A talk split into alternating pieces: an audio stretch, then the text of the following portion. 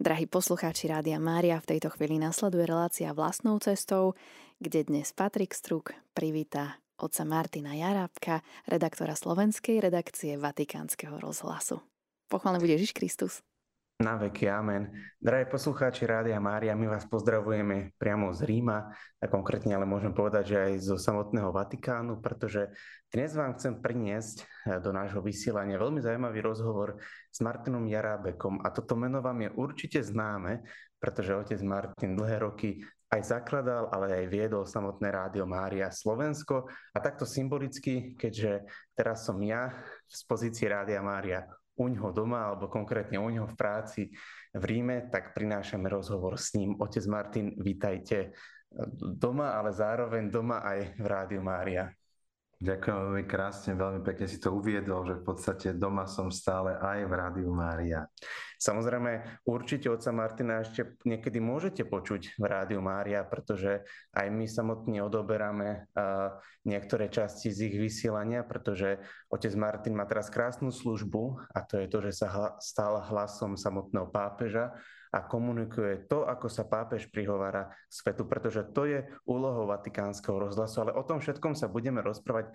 Otec Martin, taká úplne úvodná otázka je, um, Danka vás už trošičku uviedla, konkrétne môžem vašu pozíciu pomenovať ako zodpovedný redaktor pre slovenské vysielanie Vatikánskeho rozhlasu. Čo to znamená? Čo je vašou úlohou?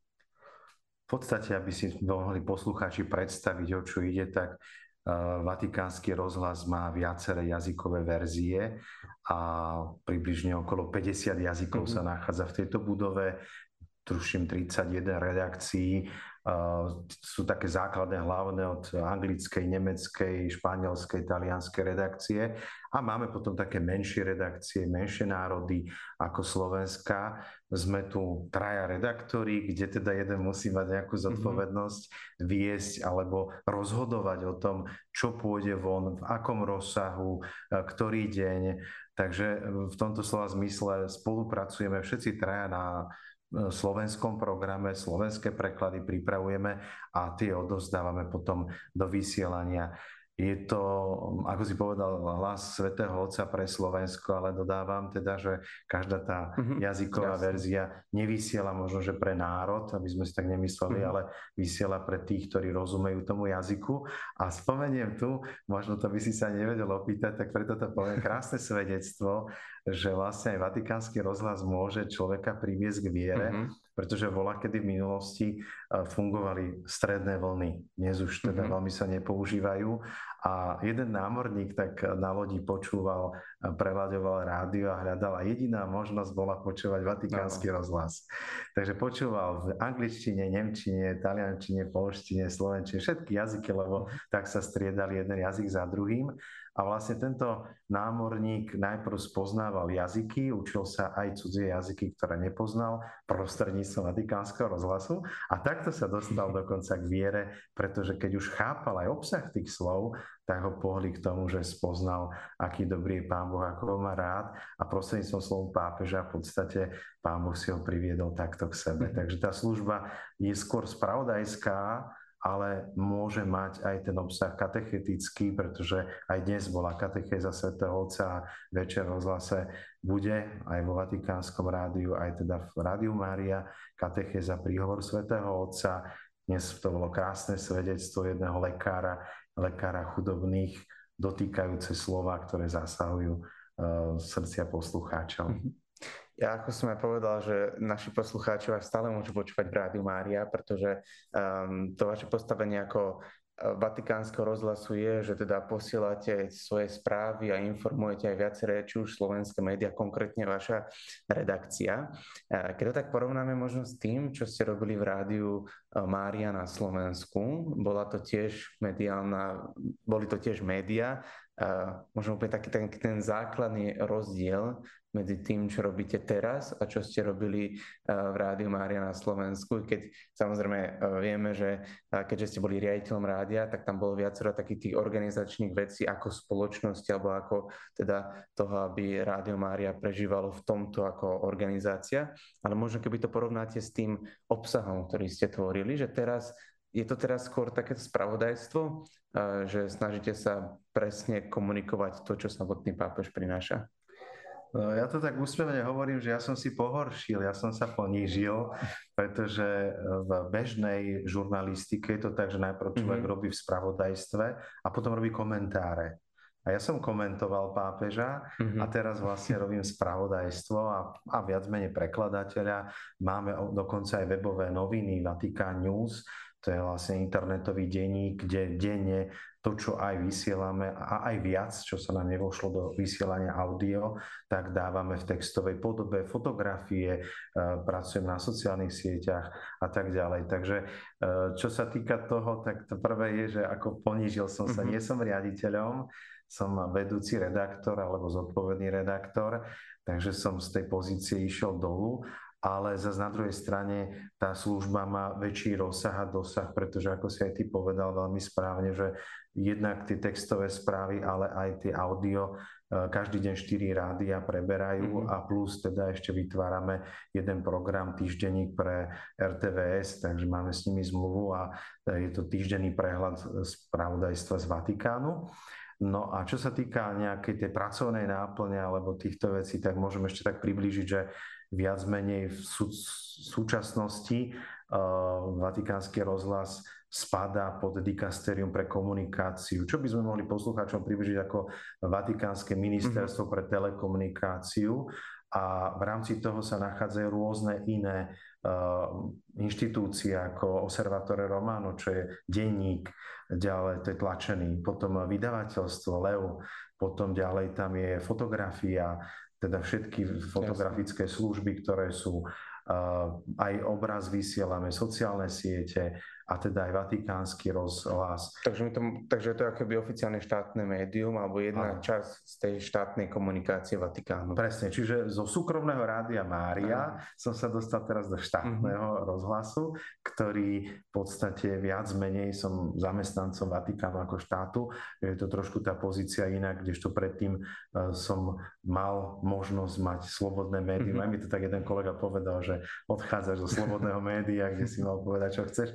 Teraz teraz vlastne nehovorím, čo chcem ja povedať, ale odovzdávame posolstvo predovšetkým svätého Otca a potom samozrejme zdiania Vatikánu, to znamená tieto rôzne mm-hmm. dikastéria, ktoré sú, predtým to boli kongregácie, čo sa deje tu v Vatikáne, aké sú nejaké nové dekréty, noví svety, kde bol napríklad štátny sekretár, ktorý zajtra odchádza na Slovensko. Aha.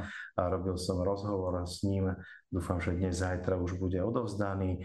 Takže uh, to sú ďalšia časť. Potom informujeme aj zdianie vo svete, vojnové konfliktu alebo nejaké iné represály vo svete. Takže máme tu prehľad nielen z toho, ale tým, že naše redakcie, je tu, rôz, sú tu rôzne kultúry, rôzne jazyky, takže každý z nás môže aj priniesť, napríklad ja občas prinášam správy zo slovenského diania alebo z diania Slovákov tu mm-hmm. v Ríme. Čiže že je ten, to, to, ten smer je ako keby oboj strany. My dávame správy na Slovensko, ale zároveň, pretože oni by nevedeli, čo sa deje na Slovensku, keby môžeme poskytnúť im aj správy zo Slovenska, čo sa dialo. Napríklad teraz budeme informovať presne na Slovensku. Jasné. Bohatú a veľmi aj významnú históriu, pretože uh, základná otázka je, že kedy samotný Vatikánsky rozhlas vznikol a možno, že čo bol taký ten hlavný cieľom? No môžeme na začiatku spomenúť to, že, že prichádza nové médium na začiatku, na prelome 19. 20. storočia. Hneď v prvých rokoch už vlastne je nejakým spôsobom vynájdená komunikácia bezdrôtová. Môžeme spomenúť aj Jozefa Murgaša, slovenského kňaza, ktorý svojim dielom prispel k tomu, aby práve toto dielo bolo rozvinuté. No a hneď v tých prvých rokoch sa vidí ako veľký význam odovzdávania informácií už netlačenou formou. V minulosti, keď išli správy, my sa to ani nevieme predstaviť, hm. keď išla nejaká depeša, to trvalo týždne niekedy, alebo možno, že aj dní, kým sa dostala nejaká správa k človeku. A práve rozhlas je výborný v tom, že okamžite vieme informovať čerstvo o tom, čo sa v tej danej chvíli deje, pokiaľ to živé vysielanie, pokiaľ už je to také naše nadhraté spravodajstvo, tak vlastne čo sa stalo priamo v tom dni, ale stále to ešte aktuálnejšie ako nejaká listová zásielka. V roku 1931 v podstate pápež Pius XI oslovil Giulielma Marconiho, ktorému sa pripisuje vynálezcovstvo rádia, aby zhotovil prvé vatikánske rádio, ktoré sa nachádza, tá budova do dnes deň, a taká krásna väža v vatikánskych záhradách a začalo také prvé malé vysielanie. Začalo tým, že rozprával tam Giuliano Marconi, zároveň spolu aj s pápežom Piom a prvé slova pápeža boli sláva Bohu na výsostiach a pokoj ľuďom dobrej vôle. Takže to bol taký ako keby aj základný, základné smerovanie toho, že aké je poslanie Vatikánskeho rozhlasu. Prinášať ľuďom pokoj, prinášať a neskôr aj teda počas druhej svetovej vojny bol Vatikánsky rozhlas práve na túto službu využitý, kde potom následník Pius XII prináša slova pokoja a vyzýva k mieru a mm, prihovára sa ľuďom. Takže to boli tie prvé začiatky samotného Vatikánskeho rozhlasu.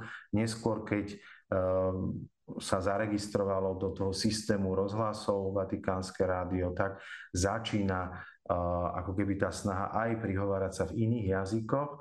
My sme to tu mali možnosť vidieť na jednej stene, že v podstate jazyky mali rozdelené časy, kedy vysielali, čiže na jednej frekvencii mm-hmm. bolo možné, ja som to už aj spomenul pri tom námorníkovi, že na jednej frekvencii vysielalo viacero rôznych jazykov a tak vlastne napríklad človek, ktorý rozumie aj inému jazyku, tak môže počuť, že, že sú to podobné správy, mm-hmm. niekedy sú trošku iné, lebo tá redakcia je samostatná. Yes. Takže toto je niečo, čo je tu.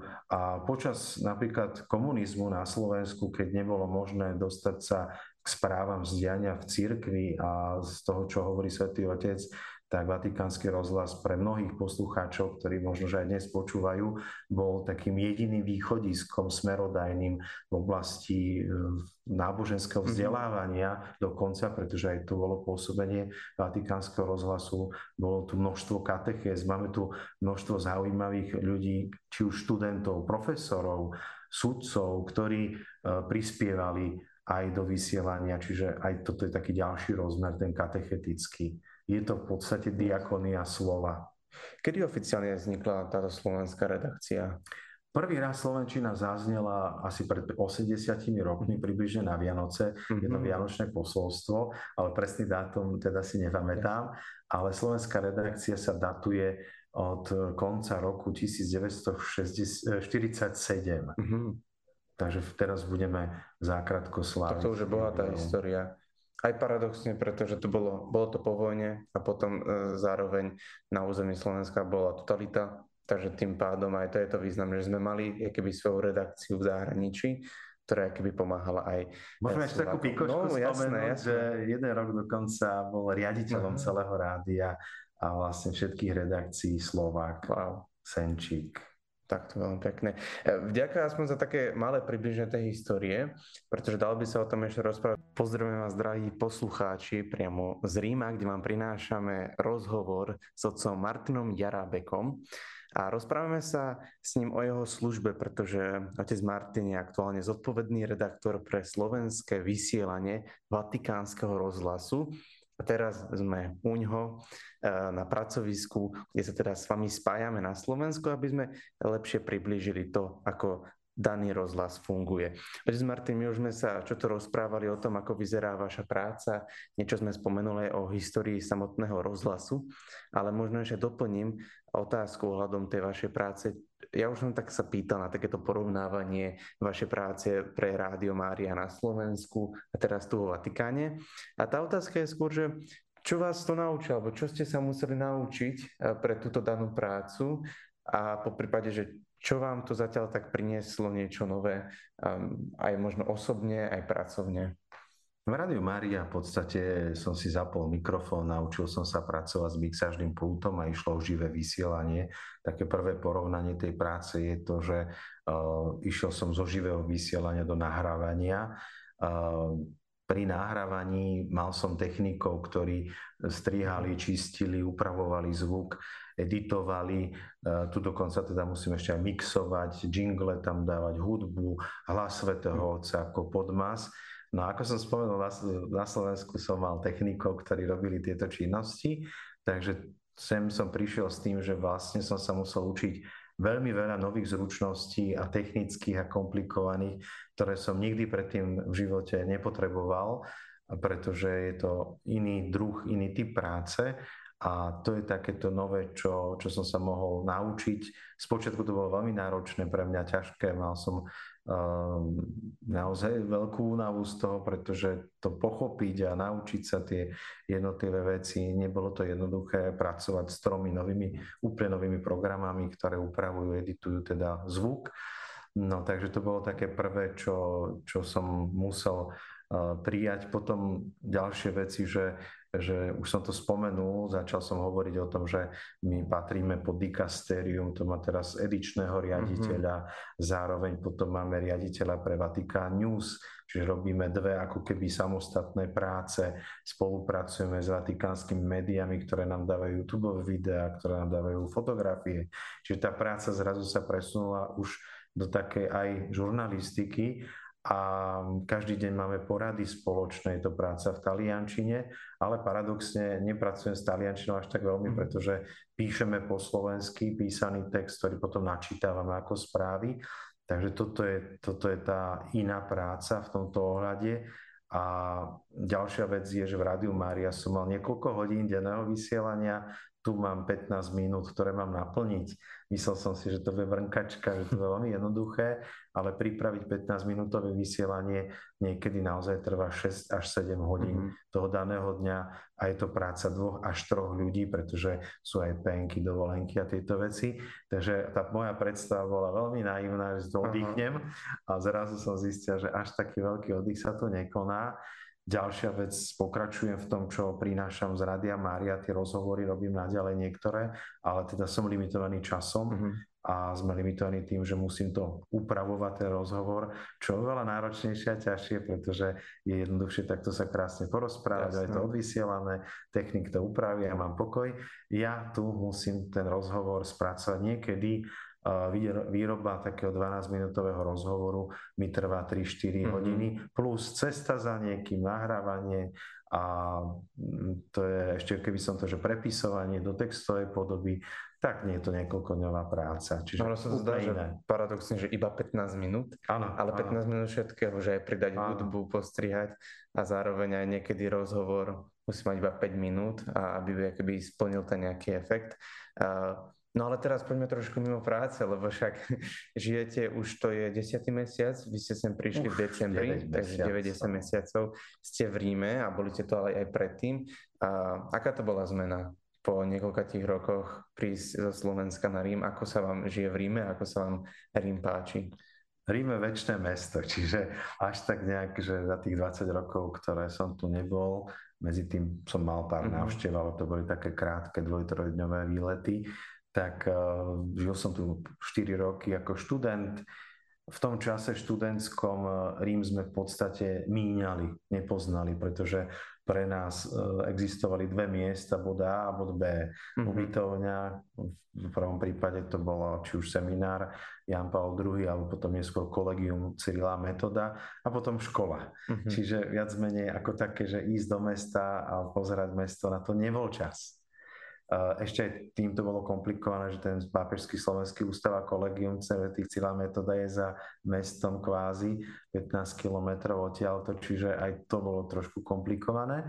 Teraz ako keby mám radosť toho, že bývam nie celkom že v centre mesta, ale ako to nazval pán veľvyslanec, epicentre cirkvi, takže veľmi blízko Svetého Otca bývam, bývam vlastne v tej istej budove, ako je práca čo mi veľa času ušetrí mhm. na nejaké presuny, ale mm, zároveň veľmi blízko na pár krokov odtiaľ to mám tie základné pamiatky a mohol som pochodiť e, teraz tie miesta, ktoré som za 4 roky nepochodil, tak teraz za pár týždňov mal som pochodené také bočné uličky malé, kam e, noha turista, noha turistu nezabudí, mm-hmm. môžeme povedať a je to dnes pre mňa ako keby aj do určitej miery splnenie takej túžby alebo sna byť tu, pretože Rím sa mi veľmi páči aj historicky, kultúrne, eh, gastronomicky, eh, umelecky. Máme tu možnosti rôzneho, samozrejme aj kultúrneho výžitia a tieto veci sú pre mňa eh, veľmi oslovujúce a je to, môžem povedať, taký benefit toho pobytu tu, aj keď v tej práci trávim veľa času, tak vlastne večer mám možnosť výjsť do ulic a mám možnosť trošku ako keby uh, nasávať mm. tú atmosféru tohto a zvykli mesta. ste si už na taliansku kultúru? Talianská kultúra, takto ťažko povedať, že to som sa čo to vnímate? uvedomil, mm-hmm. že, že tým, že sme tu vlastne všetko cudzinci, mm-hmm. tak viac menej domorodcov, keď to no. tak poviem, ani tak veľa nestretávame, pretože pri tej bežnej práci sa skôr stretávame s ľuďmi, ktorí pochádzajú z celého sveta, ale samozrejme máme aj nejakých známych, ktorí sú akože rímania, rímania skutoční. E, prvá vec je, že ťažšie im rozumieť, pretože majú mhm. svoje nárečie a veľmi sa mi páči to ich nárečie, krásne, keď naozaj je tomu ťažko rozumieť niekedy a majú také svoje štýly, spôsoby, ktoré treba jednoducho prijať, to je tá inkulturácia. Mm. Napríklad, že prídete do reštaurácie o 4. hodine po obede a reštaurácia je zatvorená, pretože o pol tretej zatvoria reštauráciu a keď chcete večerať, tak mm-hmm. najskôr môžete prísť o pol 8. večer. Mm-hmm. Čo je trošku pre nás kultúrny šok. áno. Nezvyk. Um, ono, zároveň Rím je krásny, aj my teda ja poviem, že ja som tu aj s bratom a sme tu teda urobili aj taký výlet a môžem len toto povedať, že aj teda vďaka vám, čo ste nám tu ukázali, Rím je prekrásny, ako sa tu bohatá kultúra, bohatá história prepája aj s tým krásnym cirkevným svetom v podobe Vatikánu a množstva krásnych chrámov, takže určite, ak niekedy plánujete ísť do Ríma, tak sa to oplatí. Trošku sa posunieme z toho Rímu do Vatikánu. Určite často tam chodívate, alebo teda to je otázka, ako často chodívate, možno, že máme si to predstaviť tak, že chodívate napríklad či už na tie generálne audiencie, alebo či na nejaké také neviem, tlačové konferencie, ak má. A po tá otázka k tomu, určite ste už veľakrát dostali, koľkokrát ste sa stretli s pápežom, s otcom Františkom, e, tak toto môžete nám ešte približiť. Možno približiť len poslucháčom, tebe som to už spomínal, že vlastne Vatikán ako taký sa nachádza vnútri hradieb. Mm-hmm. Čiže samotné územie mestského štátu Vatikán je nejakých 200 metrov mm-hmm. možno od miesta, kde sa práve nachádzame, ale je tu taká zvláštnosť, že Vatikán má extrateritoriálne územie. Že keď sa chceš opýtať, že ako často chodím do Vatikánu, tak vlastne ja bývam v tej istej budove, ako pracujem a je to, je to Vatikán. Ale okay, musím prejsť okay, cez Rím. Čiže ja vlastne idem z jednej strany budovy uh, z Vatikánu, mm-hmm. do mhm. druhej strany uh, extrateritoriálneho územia, územia Vatikánu. Čo sa týka bohoslúžieb pápežských, nie sú až tak nejak veľmi často, mm-hmm. ale snažím sa vždy, keď sa dá ísť na Svetého Omše so Svetým Otcom v Bazilike svätého Petra prevažne, alebo na námestí. Kvetná nedeľa bola na námestí. Úžasná skúsenosť, Vianoce, Veľká noc, napríklad Zelený štvrtok, 1800 kňazov koncelebrovalo s pápežom na Vianoce okolo 800, 8 mhm. tisíc ľudí bolo v Bazilike svätého Petra, že je to také nádherné, tie spevy, tieto veci. No a teda mali sme možnosť aj samozrejme v rámci Svetej Marty ísť na obed, na večeru, vidieť Svetého Otca trošku aj mimo nejakého úradného života alebo liturgického života, teda aj v jeho súkromí, tam, kde býva, tam, kde žije. Tak toto je, toto je taká možnosť. Ne, ne, nepočítam to, neviem mm-hmm. to zrátať, že nevediem si takúto štatistiku. Ale asi by to bolo prirodzene veľakrát. Tak ďalšia otázka, že možno, um, lebo ja som bežný rozhovor, že pýtam sa vás také veci, že a ako vy máte pápeža a tak ďalej, lebo tom sa chcel spýtať ďalej, že možno, um, lebo keď sa rozprávame o Vatikáne, tak by si to povedali, že to je maličký štát, ale že toto trošičku vás pápež hlas Svetej stolice pre Slovensko, je teda vaša úloha našim poslucháčom, vašu prácu, ale že aspoň trošičku poďme povedať, že ako funguje ten Vatikán, že trošku vy ste povedali eh, digasteria a toto, ale že na takú predstavu, že čo to ten Vatikán vôbec je, keď sa rozprávame o takom malom štáte. No možno by bolo dobre rozlišiť dve veci, že máme Svetú stolicu. No, to je prvé. Čo je, taká tak začneme vec. takto. Čo je Svetá stolica a čo je Vatikán? Lebo tu sa trošku často zamieňame, že Vatikán ako mestský štát a Sveta stolica v podstate, ktorá má medzinárodné mm-hmm. vzťahy, má zmluvu so Slovenskom, máme zastúpenie, máme veľvyslanca pri Svetej stolici, takže Sveta stolica je ako keby teda pápež, ktorý je zároveň predstaviteľ duchovenstva a je prvý medzi rovnými, je to rímsky biskup, ktorý v podstate vieme, že má pápežskú neomilnosť, spravuje církev, riadi ju. K tomu mu slúžia tie dikastéria jednotlivé, pretože nie pápež o všetkom vie a rozhoduje ako jeden človek, ale má na to určitý, nazvime to aparát, určitú organizáciu. A to sú práve tie dikasteria ministerstva, ktorých je viacero, či už pre náuku viery, pre východné církvy, pre biskupov, pre kňazov, a pre komunikáciu, e, pre laikov a toto je tá, ten spôsob možnosti ako taká rozvetvenie tej práce. Takže to je jedna vec, že služba pre církev. No a potom napríklad má toho štátneho sekretára, ktorý prichádza na mhm. Slovensko. To je druhý človek po pápežovi, ktorý má na starosti, ako by sme mohli povedať, premiér, ako prvý minister má na starosti vzťahy medzi Svetou stolicou a štátmi.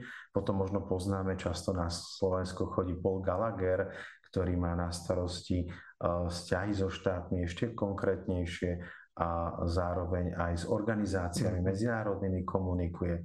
Takže Vatikán nemá vlastnú menu, väčšinou je to tak, je to podľa Lateránskej dohody má menu tak ako Taliansko. Uh-huh. Vatikán nie je členom Európskej únie, pretože Vatikán nemá demokratickú Áno. demokraciu, ne, nevolia uh-huh. občania svojho prezidenta. A zároveň Vatikán má svojich občanov. A Vatikán má svojich možno približne 600 až 800 občanov, väčšinou sú to kardináli mm-hmm. z úradu alebo veľvyslanci, nunciovia, ktorí sú držiteľmi diplomatických pasov, aby ako veľvyslanci Vatikánu mali uh, určitú ochranu.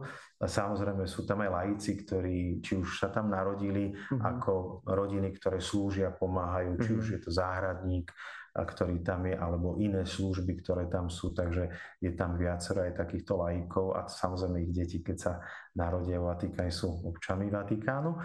No a ďalšia vec teda, čo z toho všetkého teda súvisí, alebo čo z toho vyplýva, je, že, že Vatikán vždy v minulosti mal teda aj nejaké tie územia, ktoré spravoval, už som spomenul tú Lateránsku zmluvu, takže vlastne vtedy sa stalo to, že sa ako keby e, zmenšila aj teda zmenšilo sa územie Vatikánu samotného a zrazu teda pápež prestal byť tou verejnou mocou, nespravoval už celé územie rímskej mm-hmm. ríše ani, ani Talianska, ale teda už len zostal duchovným, hlavným duchovným pre katolickú církev a zároveň teda tým, ktorý je hlavou mm-hmm aj Svetej stolice.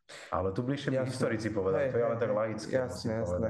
Ale ono, mohli by sme jednoducho povedať, že Vatikán je štát, v ktorom sídli vedenie Svetej stolice takto, že je to keby, musí to niekde sídliť, Áno. tak sídli to keby vo vlastnom štáte, čo je zároveň z medzinárodného práva, že im to poskytuje ich neutralitu. A to som chcel na také vysvetlenie, keď už vás tu máme, uh, Slováka na takéto pozície, aby sme aj toto lepšie vnímali, lebo často počúvame, že Vatikán toto, Sveta stolica toto a potom sa nám to tak, a katolická církev ešte toto a zrazu tu máme pred sebou tri pojmy a všetko to súvisí, ale niekedy nevieme tie, tie nejaké také prepojenie spojenia a môžeme sa zbytočne pomýliť. Drahí poslucháči, vy počúvate reláciu vlastnou cestou, moje meno je Patrik Struk a so mnou tu sedí otec Martin Jarábek, ktorý je aktuálne zodpovedný redaktor pre slovenské vysielanie Vatikánskeho rozhlasu. Zároveň, ak si nás teraz zapínate a toto meno vám je známe, tak uh, nie je to náhoda, pretože otec Martin zakladal a dlhé roky aj viedol Slovenské rádio Mária. No a my sme sa už rozprávali o histórii Vatikánskeho rozhlasu a aj teraz v predchádzajúcom vstupe sme spomenuli niečo o tom, že čo je to tá svetá stolica a čo je to ten Vatikán, lebo niekedy sa to ľahko dá zameniť. A teraz by som možno sa trošku posunul v tomto rozhovore k vám, otec Martin, pretože názov relácie, ako som už spomenul, je vlastnou cestou a my sa rozprávame o tej vašej ceste, ktorá je prepojená teda teraz aktuálne s Vatikánom a s touto vašou mediálnou službou. Ale poďme teraz úplne k úvodu toho, že kedy vôbec začala taká nejaká vaša cesta k médiám, alebo kedy to prvýkrát u vás začalo? Vy ste teda kňaz, ale kedy vôbec sa také objavilo, že by ste mohli byť súčasťou tohto mediálneho sveta? Osobne to nevnímam ako že nejaký mediálny svet, pretože uh, z môjho hľadiska viac menej je to služba kňaza, uh, služba kňaza je ohlasovať a Áno. v podstate tá média to je len nástroj, je to len prostriedok, čiže by som tomu nadradil ako keby uh-huh. tú službu ohlasovania, ktorá sa my sme tam pri Rádiu Mária tak spomínali, že viac menej my nie sme rádio klasické, ale my sme e, skupina ľudí, ktorí sa modlia a využívajú k tomu rádio. Mm-hmm. A, takže vlastne v tomto ohľade možno by som tak povedal, že nejaká mediálna skúsenosť. Bol som redaktorom časopisu uh, jedného, druhého, tretieho, štvrtého, čiže mal som možnosť uh, byť dokonca cenzorom časopisu Rebrík, časopis Katolický učiteľ, časopis Adsum, tam som publikoval, taktiež Blumentálsky časopis bol veľmi čítaný v Bratislave. Takže to boli skôr také písomné veci, aj keď stále tvrdím, že neviem písať, to sa tu chcem tak nejako naučiť, skôr rozprávať. Čo sa týka rozhlasu, tak raz sa mi stalo v krematóriu po pohrebe ma navštívil redaktor slovenskej televízie a povedal, vy máte úžasný mikrofónový hlas, vy by ste mali robiť v rádiu. Takže to bolo také prorocké, možno, že z jeho strany sa to stalo pred 20 rokmi. Mm-hmm. Takže taká cesta nejaká do toho už takého mediálneho sveta prišla potom vlastne neskôr a to už posluchači Rádia Mária vedia, ako som sa dostal k Rádiu Mária a uh-huh. ako to spustilo tú ďalšiu cestu. No a vlastne založením Rádia Mária som sa zdokonalil v zručnostiach aj z tohto sveta e, rozhlasu a tak vlastne, keď som sa nejakým spôsobom ozval, že som tu e, pri Vatikáne, pre Vatikán, tak e, oni videli, že mám za sebou bohaté skúsenosti z Rádia Mária, ktoré môžu byť prínosom aj pre vatikánsky rozhlas, pretože sú to iné skúsenosti a to vnímame ako plus, ako mm-hmm. pozitívum, že môžeme rozšíriť určité veci, ktoré ten ich ako keby svet nepoznal, obohatiť. Jasné. Ja sa pýtam tú otázku, pretože samozrejme ten príbeh Rádia Mária určite viacerým našim poslucháčom je známy, veď o tom mi nejde, aby sme ho spomínali, ale tak som sa vás chcel spýtať, že kedy to vôbec začal možno nejaký váš ten prvý kontakt s médiami. Možno táto otázka, ktorú položím, bude taká, že prečo sa vás to pýtam ako kniaza, veď dlhé roky ste boli v Rádiu Mária a poznáme vás, ale tento koncept tej relácie vlastnou cestou je, že vždy si tu pozývam niekoho, ako som spomínal, spoznávame tu jeho cestu a teda ja dávam aj rôznym hostom otázky ohľadom hodnôt, viery a tak ďalej. Vás sa ohľadom viery, veriaci asi ste a hodnot nemusím pýtať, ale tam možno taká nejaká vaša otázka je, že čo je to takou vašou každodennou motiváciou, prečo ste aktívni a, a prečo príjmate aj takéto výzvy, pretože aj Rádio Mária je a bola stále veľkou výzvou, aj táto služba pre Svetú stolicu je výzva. Čo je to takou vašou nejakou hlavnou motiváciou? Akorát minulý týždeň som videl jedno motivačné video, kde sa rozprávalo o tom, že motivácia je podvod. Netreba byť motivovaný, treba byť disciplinovaný. Mm-hmm. Pretože motivácia vyprcha, to je emocionálna záležitosť. A to, čo mňa dvíha z postele ráno, nie je budík. To, čo ma dvíha ráno, nie je motivácia, že teším mm-hmm. sa do práce, ale je to zodpovednosť, je to služba, je to povinnosť čo môže niekto vnímať ako bremeno, mm-hmm. ale na druhej strane ten určitý stereotyp nás chráni a pomáha nám k tomu, aby sme v podstate išli ďalej. Moja nejaká snaha e, pomôcť čím viacerým ľuďom teraz bola tak skrieštená, oklieštená, pretože v tom spravodajstve nemám toľko možností, ako som mal v Rádiu Mária teraz dnes, ale zase na druhej strane to, čo by som mal povedať, že um, spomínam si aj Vierka to tak povedala, že, že je dôležité prinášať ľuďom to skutočné posolstvo svätého Otca. A toto bola jedna z takých možno motivácií, prečo som sem chcel ísť a prečo aj možno, že som tu, je tá, že snažiť sa e, pretlmočiť svetého Otca do tej Slovenčiny, lebo preklad a preklad je rozdiel. Že nejde tu o to, aby sme doslovne preložili to, čo povedal pápež, ale aby sme ľuďom sprostredkovali, čo túži mm-hmm. zdieľať, alebo to, čo nám túži odoždať Svetý Otec. Takže toto možno bolo takéto nosné, ale nie je to to, čo by ma dvíhalo ráno z postele, ale je to niečo také, po čom túžim aj sa sám v tom viac dokonalovať a prinášať skutočne ľuďom tieto hodnoty, pretože musíme povedať, že často Svetý Otec je postrihaný, často je zle interpretovaný, zle vysvetlený, často je prekrúcaný na schvál, vytrhnutý z kontextu a tak ďalej. Takže tuto máme možnosť naozaj priniesť to jeho posolstvo mm-hmm. celé a ešte teda vyšperkovať to, že dať to naozaj do tej, aby to bolo v Slovenčine, aby to bolo...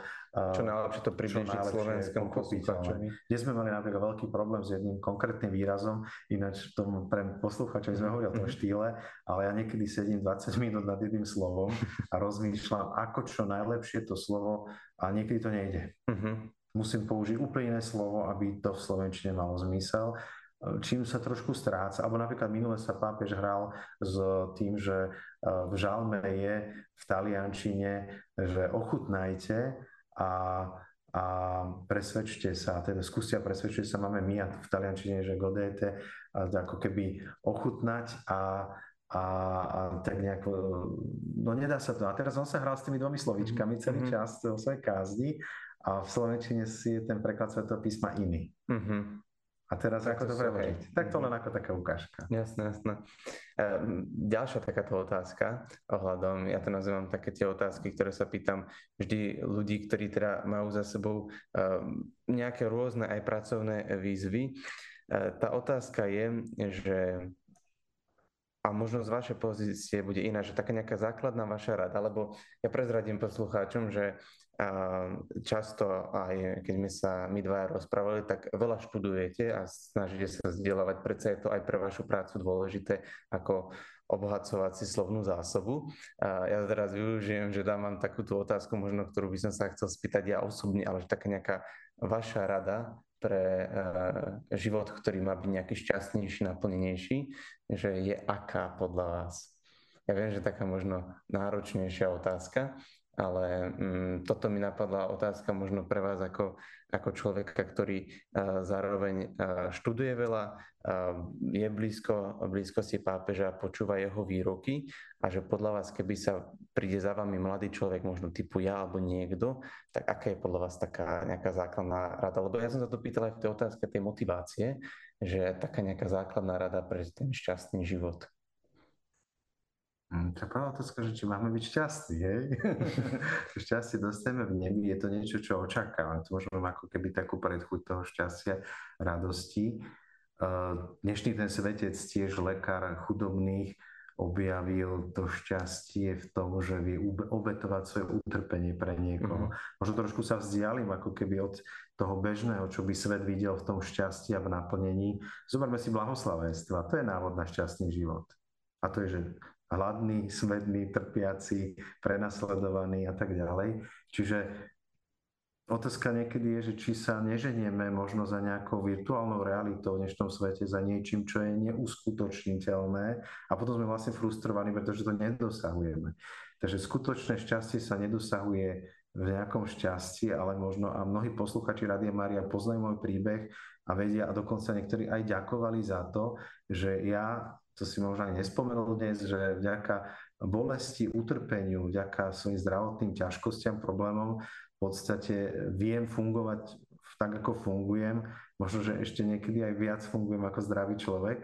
A toto je niečo, čo si musíme možno uvedomiť, že, že, že to šťastie nie je v tom, že by ma nič nebolelo, alebo že by sa mi chcelo mm-hmm. vstávať a že by som vládal a že som najkrajší a ja neviem, najúspešnejší, najbohatší, ale viac menej to šťastie ja osobne vnímam v tom, keď, keď uh, nachádzam zmysel.